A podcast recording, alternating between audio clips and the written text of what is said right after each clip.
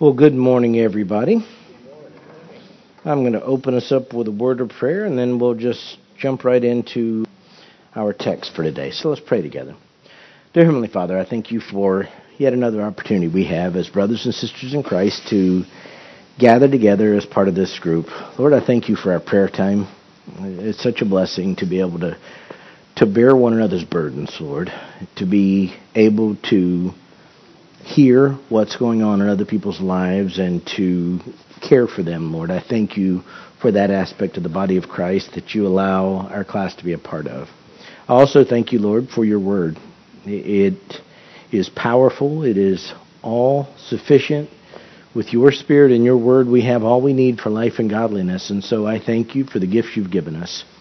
Lord, as I begin to introduce and teach a new section of Joel, I pray that you give me wisdom, give me the ability to articulate things in a way that is accurate and also that helps us, Lord, become more like Jesus. We ask all this in Jesus' name. Amen. Well, I am excited to be able to introduce a next section of Scripture, and it's actually a bigger section than I even realized. When I start studying a book, I read the entire book. But then, if you know my style of teaching, since I go verse by verse, sometimes I get down into the details, and periodically I have to step back myself so that I don't lose sight of the forest for the trees. And so, as we begin, I'm going to reiterate things that you've heard, but this really is a critical part of the book of Joel. Joel, of course, is bringing God's message to his people of the southern kingdom of Judah and while we don't know the exact nature of their sin, we know from the overall tone of the letter that God's people in the southern kingdom had turned away from him. He wanted their hearts, he wanted their affection, and yet they had taken God's blessings but not given credit to the one who had blessed them. And so God stepped in and got their attention. He sent locusts to completely destroy their economy. It didn't just destroy their material well being, it destroyed their ability to worship. Unlike us in Christ, who have direct access to God, in the Old Covenant, they had to go through the priest and the temple and the sacrifices. And you could imagine if the sacrifices are cut off, which they were because all the materials for the sacrifices were gone, fellowship with God became impossible. So God sent that judgment, wiped out everything, he humbled his people to get their attention, and the call of chapter 1, of course, was cry out to God.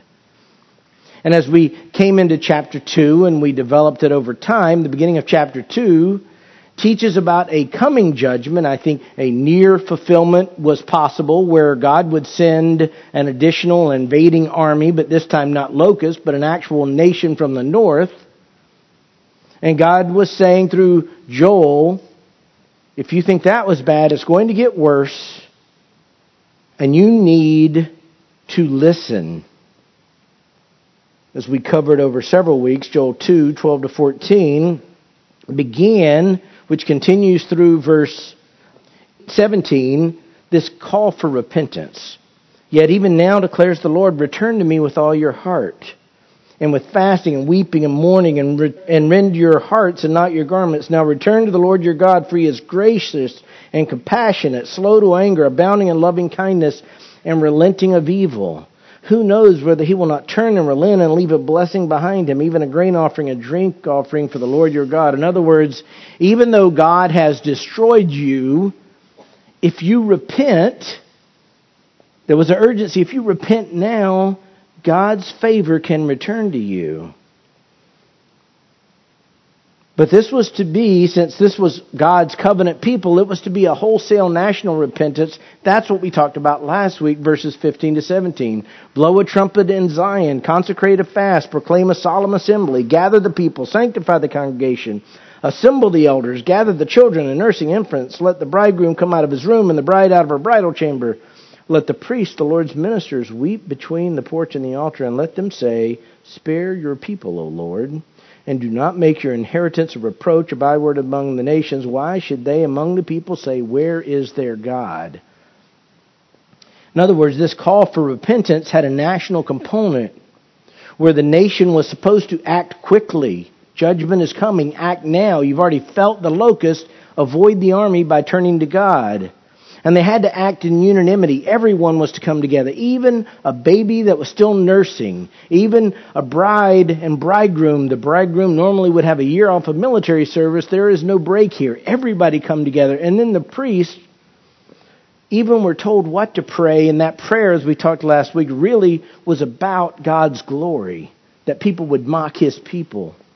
So, as we get to verse 18, we actually are at a turning point of the entire book. Everything is going to change. The overall theme doesn't change, but really, every commentary I read, every scholar that deals with it, every pastor that dealt with it, makes it clear that verse 18 turns a page. Whereas before, there was the constant warning and dealing with the judgment that had come and that would come for sin, now what we're being introduced to is something that, in a sense, is painting a picture of the future of redemptive history. In other words, we're starting on materials that will continue through the end of the book where God is giving a glimpse through Joel of what will be. I don't want to get ahead of myself, but there's a sense in which we're going to see played out over the rest of the pages the dichotomy of redemptive history between those who have turned to the Lord in faith and those who continue to reject the Lord. We're going to begin, even with our verse today, as I introduce them, we're going to begin to see something of the blessings that God is promising to pour out on His children who have truly turned to Him with all their heart.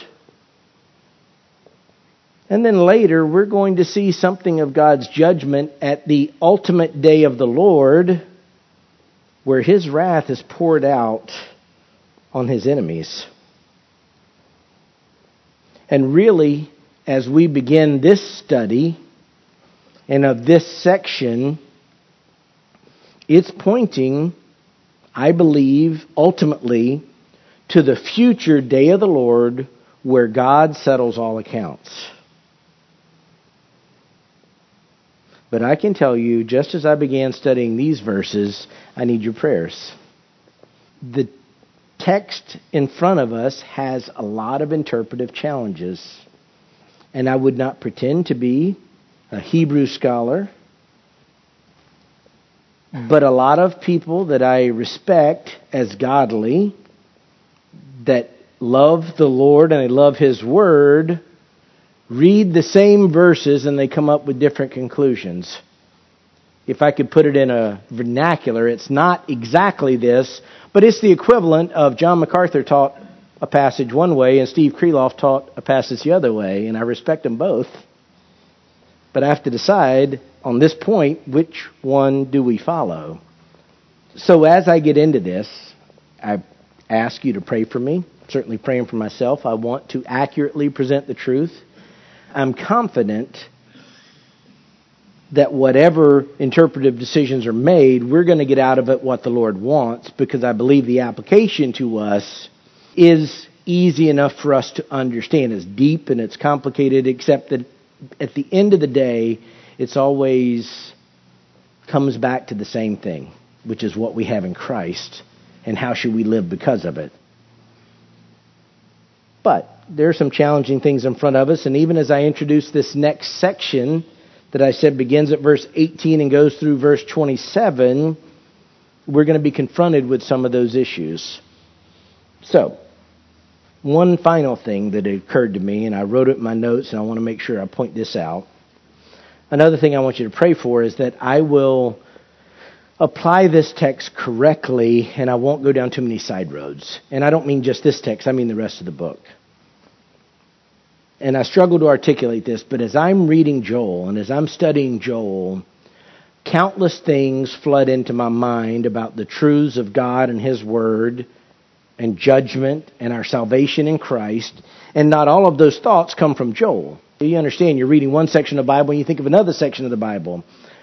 I want to try very hard to limit my application to what Joel's saying and not jump all over the map.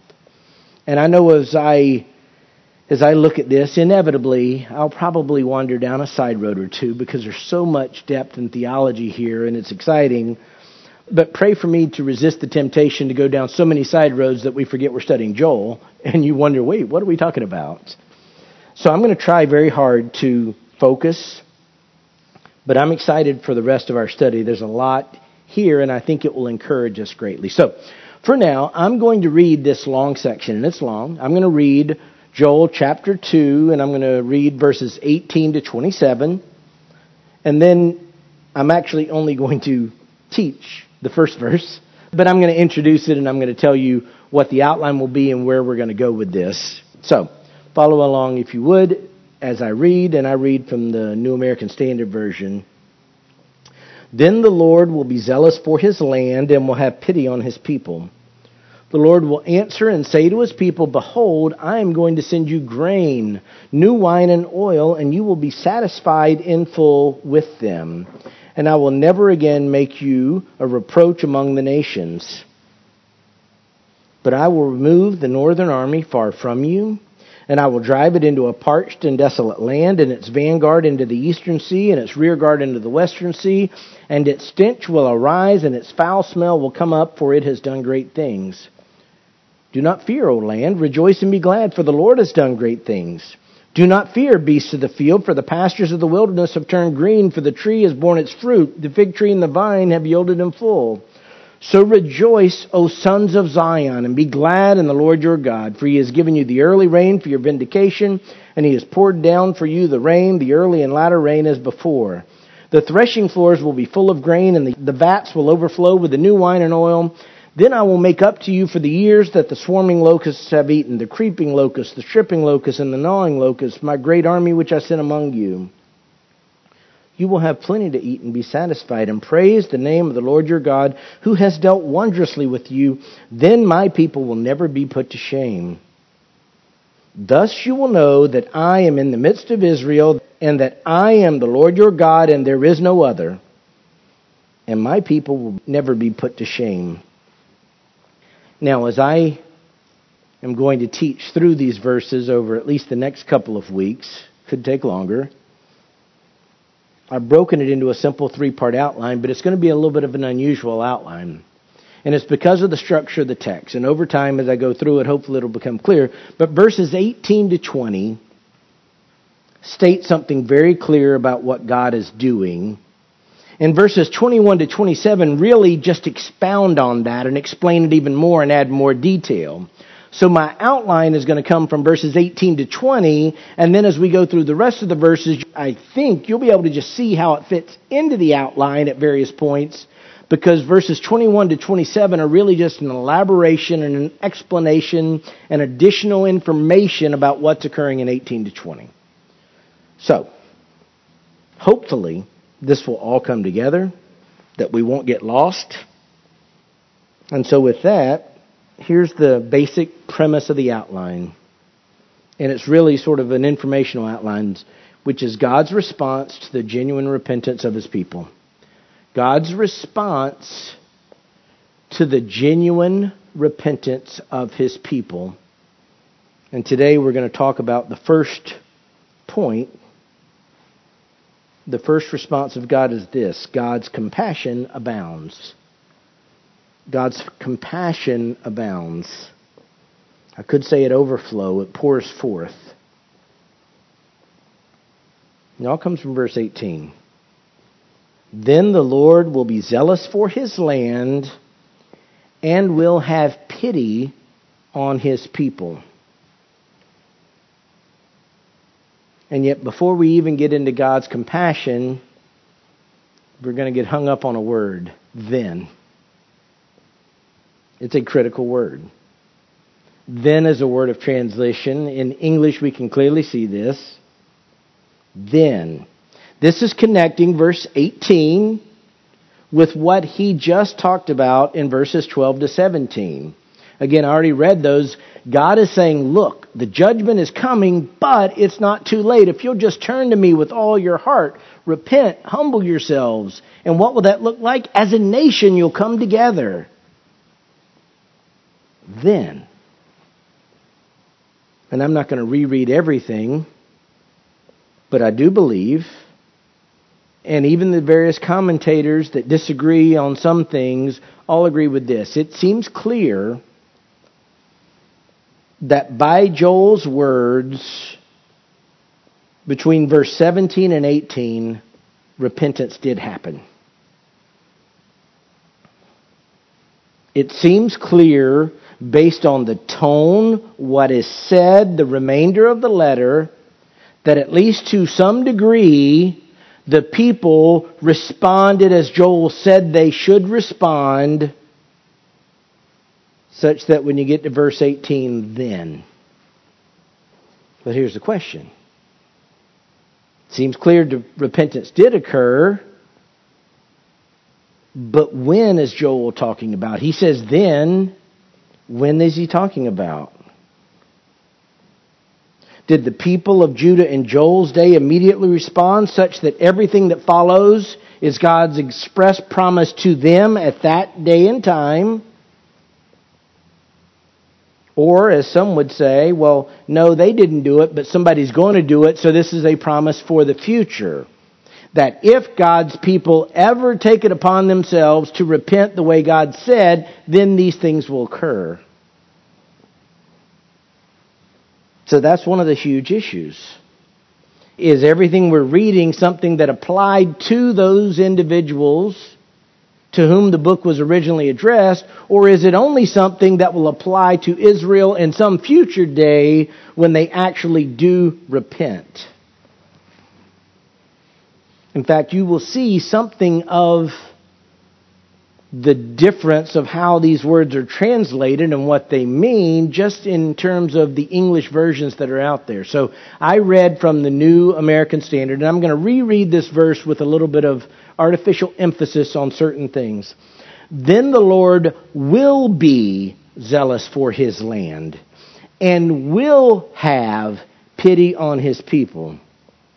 In other words, the way the New American Standard translated it is they've made a decision that what Joel is saying is pointing forward. Probably the second most read version of the Bible at our church is the ESV. It's a good translation. Several of our elders teach out of the ESV. Here's that exact same verse in the ESV with me again adding some artificial emphasis.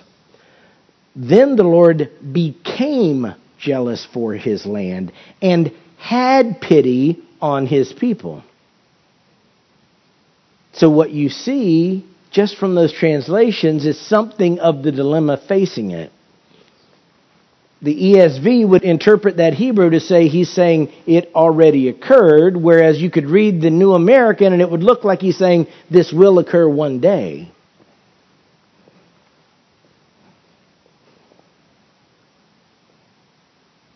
These are why I need prayer.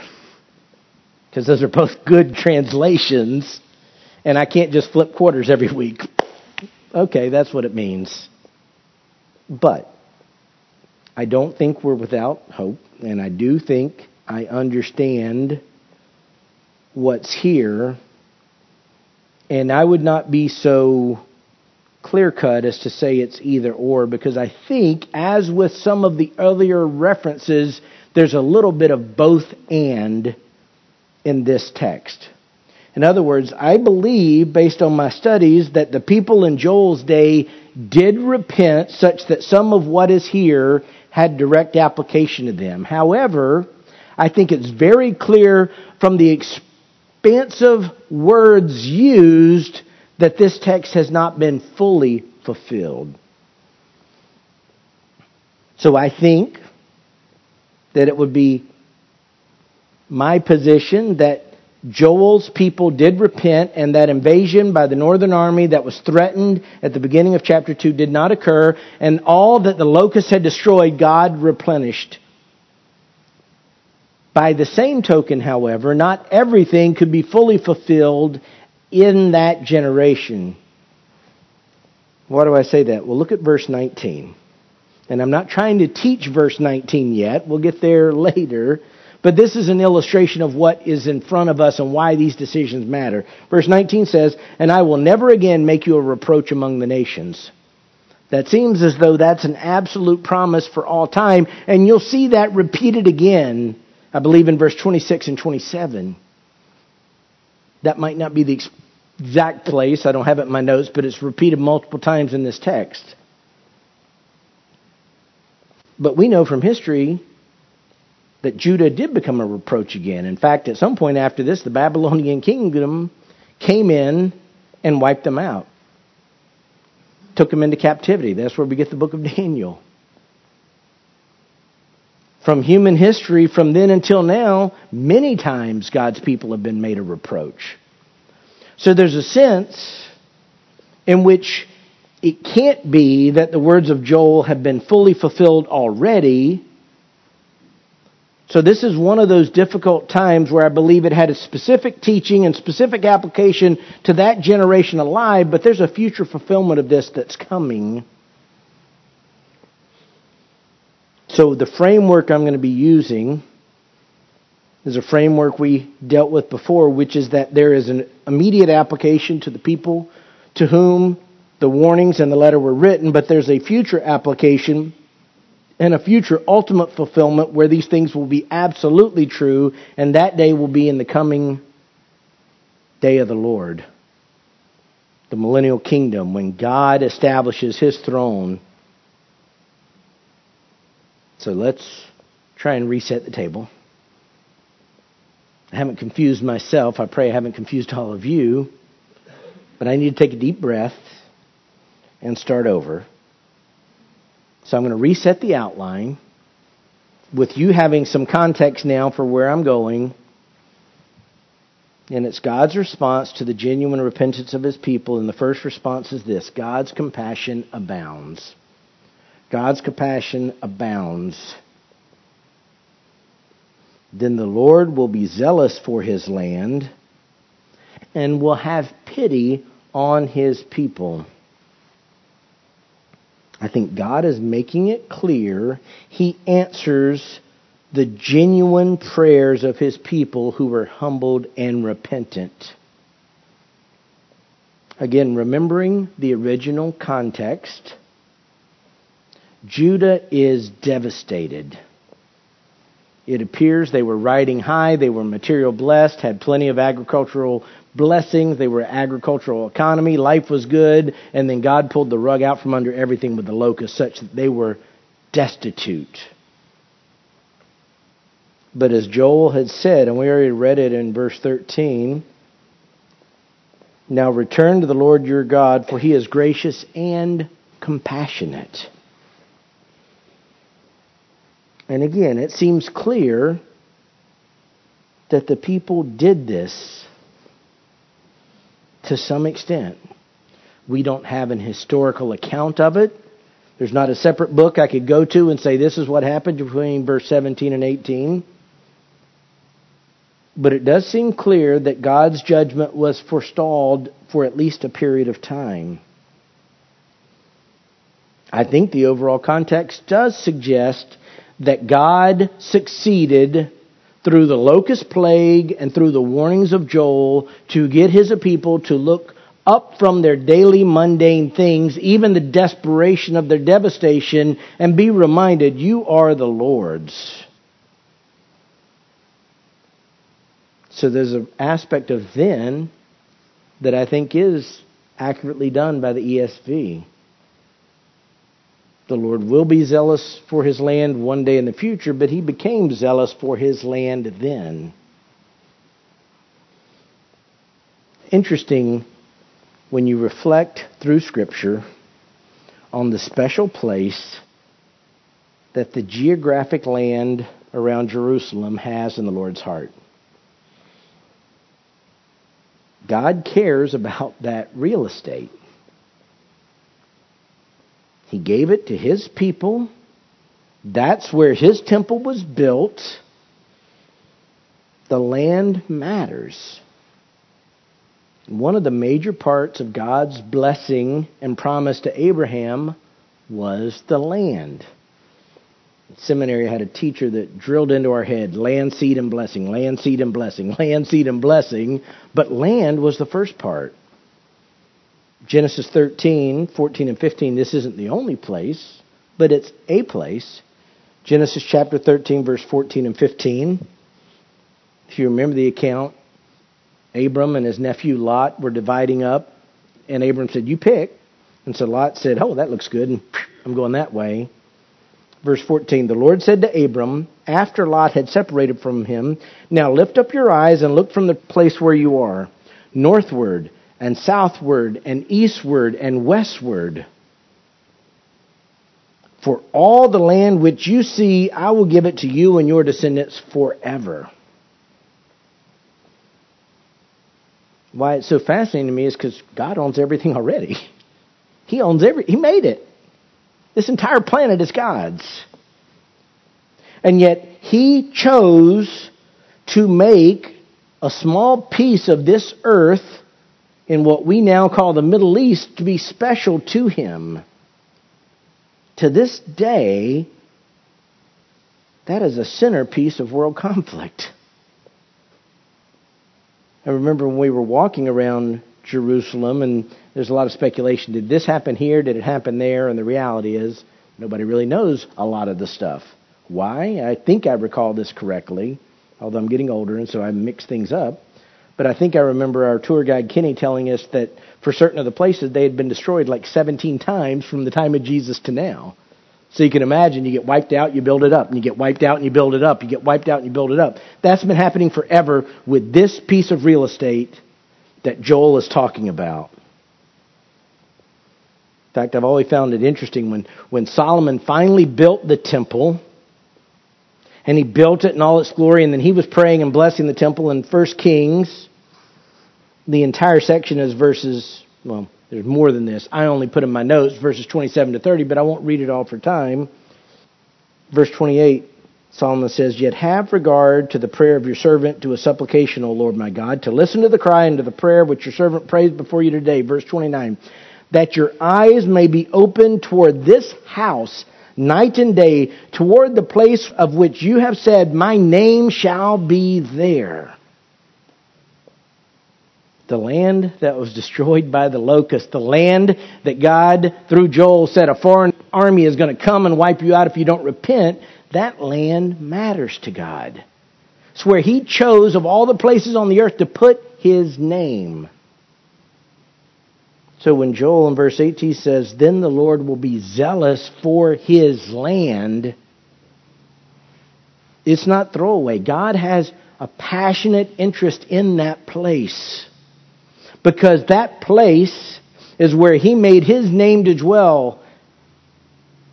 That place is where he sent his son to die.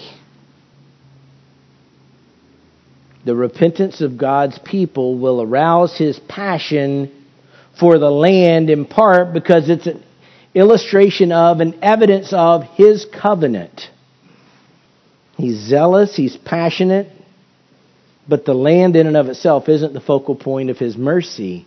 Even though we're going to see later that he's going to restore some of the blessings to the land itself, the crux of this is the second part. Then the Lord will be zealous for his land and will have pity on his people. This is where God's compassion abounds and overflows. Again, I keep coming back to this, but Judah had a special place in God's heart. When the kingdom divided after Solomon's death, it was the southern kingdom of Judah that got Jerusalem. They had the place where God's name dwelled, and yet they deserved the judgment of the locusts, and they deserved the judgment of an invading army, God had warned them through the words of Moses that if you turn away from me, you'll suffer. They deserved to be destroyed. For the wages of sin is death. Yet they didn't get death for their sins. They repented, and in the face of repentance, then the Lord will have pity on his people. God will spare them from any more suffering and harm. Again, it comes back to the character of God, who is gracious and compassionate, slow to anger, abounding in loving kindness. I think there's a sense in which that initial generation experienced that to some extent. Now, as we keep studying this, we're going to see that there's a more complete fulfillment of it. And everything I've been talking about, I'm sure if you've been to Israel, then you're thinking of Jerusalem and what it looks like, or if you've seen a map, or if you've seen a TV show. But I'm going to tell you that there's a different evidence of a fulfillment of this text in a broader, more future sense. And I can help you picture it right now by telling you to look around the room at all the other people that are here. Or if you had a mirror, look at yourself. Because if you've placed your faith in Jesus Christ, you are one of God's people, and He has shown you pity.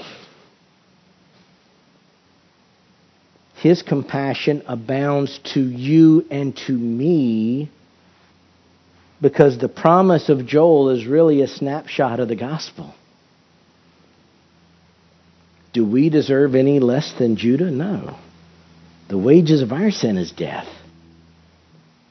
And yet, even to this day, if sinners will turn to Jesus Christ with all their heart,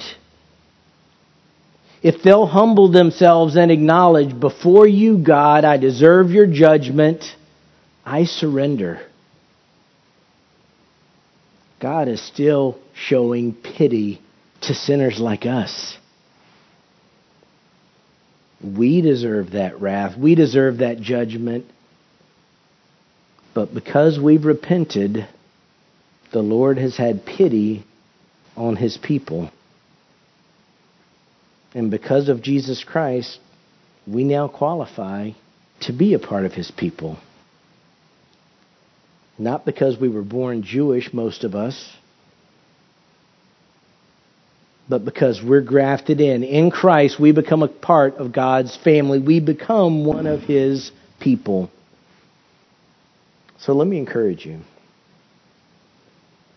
As you study these words as we go through them over the next few weeks. Let me encourage you, we're approaching Christmas. I didn't pick a Christmas message, but this is all about Christmas. Because God's compassion abounding is why we celebrate Him sending His Son. God had pity on us and our heart's desire should be that He'll show pity to many more people before the day of judgment. Let me close our time today in prayer. Dear Heavenly Father, we are overwhelmed by the full picture of your character presented by Scripture. Lord, when we're not blinded by our own sin, we see so clearly how far we fall short of your glory. Lord, we can't walk a day, we can't look in the mirror without being confronted by the continuing battle against sin that rages in our flesh. You say in your word, whoever keeps the law and stumbles at one point is guilty of it all. Lord, we don't stumble at one point. We trip and fall daily everywhere. And yet, Lord, you showed pity to us. Your compassion abounds to us. Lord, help us to continually reflect on that during the Christmas season. Lord, every day help us be reminded of the mercy you've shown us. And Lord, motivate our hearts to share that mercy with others. We thank you, Lord, for your word. And we pray that as we study your word together over the next many weeks, that you'll help us to understand the fullness of your glory as revealed in your word. We ask all this, Lord, in Jesus' name. Amen.